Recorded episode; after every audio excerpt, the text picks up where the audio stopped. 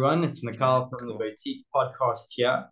So, Boutique is a luxury online marketplace dedicated to the super yacht industry. Today, we have Jared Watney with us, the owner of Ocean Air Media. Uh, like I was saying to Jared before this, actually, in 2023, we are shifting our focus to the yachting community and aiming to build relationships with different people in the yachting world.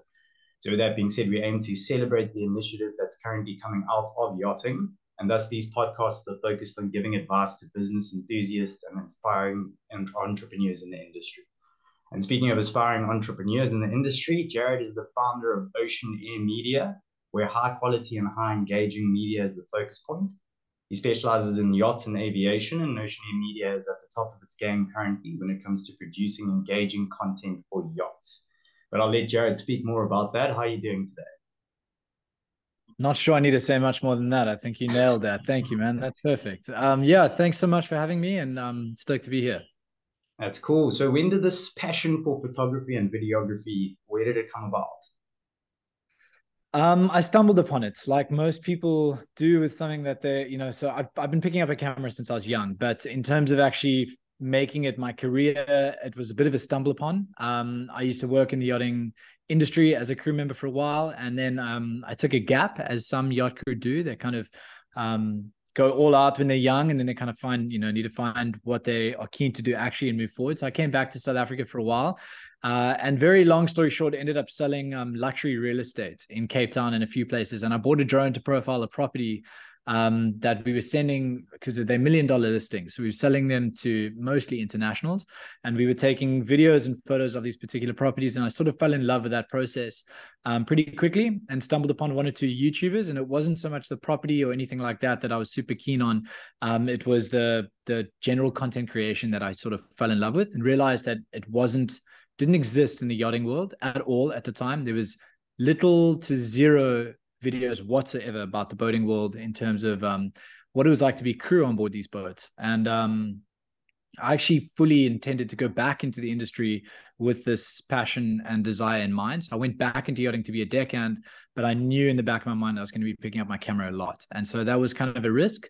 Uh, but at the same time, at the end of the day, it paid off. So stumbled upon a YouTube video, found somebody that sort of built a lifestyle around producing content. And I immediately just said, that's what I want to do. And I went back into yachting with that in mind. That's awesome, man. That, that's super cool. It must have been a busy time. How did you balance your time in that period? I mean, being a crew member and with this passion? It was really tough. It was, um, you know, and I, I feel like I maybe got lucky being on a boat that maybe allowed me to do that. It was a smaller boat, so 34 meters in size. Uh, and why that makes a difference is although you are busier, you have um, busier in terms of always doing something. There's sort of often less guests less places that that boat can move around to to some degree. There was it was an older owner so the boat wasn't moving all that much once we got to a location. Uh you know he slept a lot in the afternoon loads of naps. He used it as his place of peace. Um, so from my side, we had to find ways of keeping busy. And so on a boat, there's always something to keep busy. But whilst I kept busy, all I did was carry a GoPro around on a clamp and just clamp it to different places and record what I was doing. And the goal in mind was to film 30 straight days of what it was like to live and work as a yacht crew member. So I filmed every single day for 30 days, but essentially every one of those days was an episode. Um, and whilst I couldn't edit whilst I was on the boat, of course, because that would take another six hours each day, it was impossible. Um, I managed to sort of full a few hard drives worth of content. And then when I got back, I turned them into episodes. So it was a seasonal position. Um, I finished up the season and I started to to get those episodes out there. Any off days or early finishes, like if we finished at six, I was editing until midnight. So it was a constant balance between um, work and what I was hoping to achieve. But at the end of the day, I knew that I went back for this in mind. So because I, I didn't intend to be a captain or anything, my only way of making this work is by finding time. And we've all got enough time. It's just how we manage it. So um it's it was a challenge but it made it work. Hey to be honest man looking at your content it is honestly mind-blowing like just from your instagram page and and looking at ocean media i'm sure there were a lot of uh, steps that you had to take in the process to make sure that this this passion of yours became the dream that it is today so, do you have any like advice from your side of on or for people that uh, are you know wanting to go into the industry um, in a different way, like by content creation or via um, social media engagement, stuff like that? Do you have any advice for them? Sure. I suppose there's two different pieces of advice. Um, from my side, I didn't just pick up a camera and all of a sudden things were cinematic. It took me a long time to learn how to make something look good.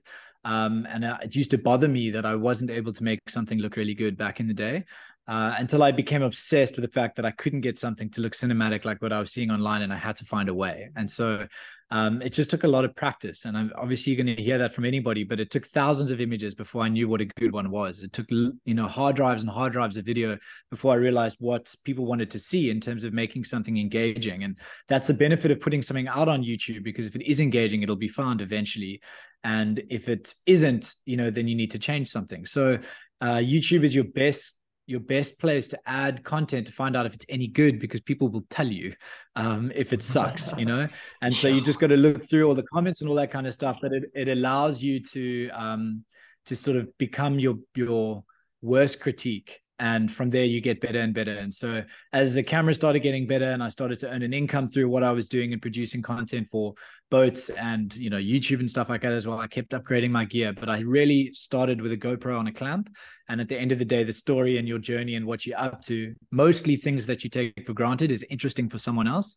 Um, and from there you can start slowly and, and work your way up to now in this case, we've got a production company and looking at expanding into to hopefully multiple offices. So um, it's uh, yeah, it's exciting, but really it can start from zero. That's awesome, and to hear that to hear that journey from going from just like simple YouTube videos to having a production company, that is, I mean, that's it. That's the dream. That's the goal, you know. Uh, uh, but obviously, totally, yeah. I think you know my YouTube channel. Mm, sorry, my my YouTube channel allowed me to um, to be found by many of the people within the industry. Uh, and it's so, so built the name, even though it wasn't cinematic. But then by then, people knew who I was or the type of media we were producing. And so as it started to look better, we were just outsourced more and more. So um, it was an interesting way of maybe not starting a production company and then being known for that, but just starting engaging media and then making it look better. It was an interesting way of sort of attacking it. That's awesome, man. And obviously, through the process, you know, you, you you come across like things that you could have done better. You know, maybe you made some mistakes along the way. Going back and looking back on the whole journey, do you do you ever think of changing them, or would there be something that you would change in the past, going uh, to where you are now? Um, such a it is a good question. I I wouldn't change anything because I'm so stoked about where I am now. Um, and the things that I would change, I'm simply going to implement moving forward. We have to make mistakes and learn from them to then progress. We can't just know everything uh, right in the very beginning. So I mean, there's things I should be doing now that I'm not, but I know that I will in future. So um, no, I don't think so. I just think the more that you can create, um, the better. And if you are able to, you know, even in your own business, if if people are watching this and they don't want to become media creators, um, you've got to, if you're looking at, you know, leaving the yachting industry or not necessarily doing something, but as an entrepreneur, you're you're hoping to create something. My advice to anybody in the yachting industry is to start that quite early within your yachting career because it's not going to happen immediately. Um, you need to have a plan of what your exit strategy is or anything that you want to do two years at least in advance. Um, you need to be earning an idea or a concept before you just leave the boating industry because otherwise people have this back and forth into the industry, out the industry, into the industry, out the industry. Um, so no, if from my side, I'm stoked about how everything's happened moving forward. And now I'm just going to take any mistakes or anything that I've made in the past and, and adapt it into the future. That's awesome, Jared. Yeah, uh, to be honest, from my personal point of view, seeing your content, um, your Instagram page, and the journey that you've been on, just from stalking, not gonna lie, stalking through the page and, and seeing all the content, it, it honestly is amazing. And do you have any plans for the future for your business? Any any big things coming up in 2023? Yeah, so 20 it's funny we were talking about it with a team yesterday, but 20 the start of 2021, uh, sorry, was it 2021, 2022? Yeah, I'm uh, also uh, 2022. Yeah. we had, yeah, sorry, it's all a blur. But at the start of last year, we had one camera, one person in the office, which was me.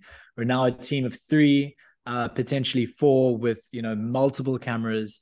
Um, guys that are going on their own individual trips around the world. So the idea is um, to expand on the growth and to just work with clients we want to work with. And we're hoping to have uh, some form of an office presence in Europe uh, by the end of the year. So right now, South Africa is is not our base; it's where an office is because that's where we all are. Um, but essentially, that was started in lockdown because nobody could move anywhere and we needed an office space. But now, you know, with 99% of our work um, being in the Med and the Caribbean, uh, we will look to have an office space in Europe um, and a few other ideas that we have in the mix as well. So we are hoping to to just spend a lot more time where the boating world is, and then with that is going to come a lot more opportunity to film and make stuff that we've made in the last year, this year.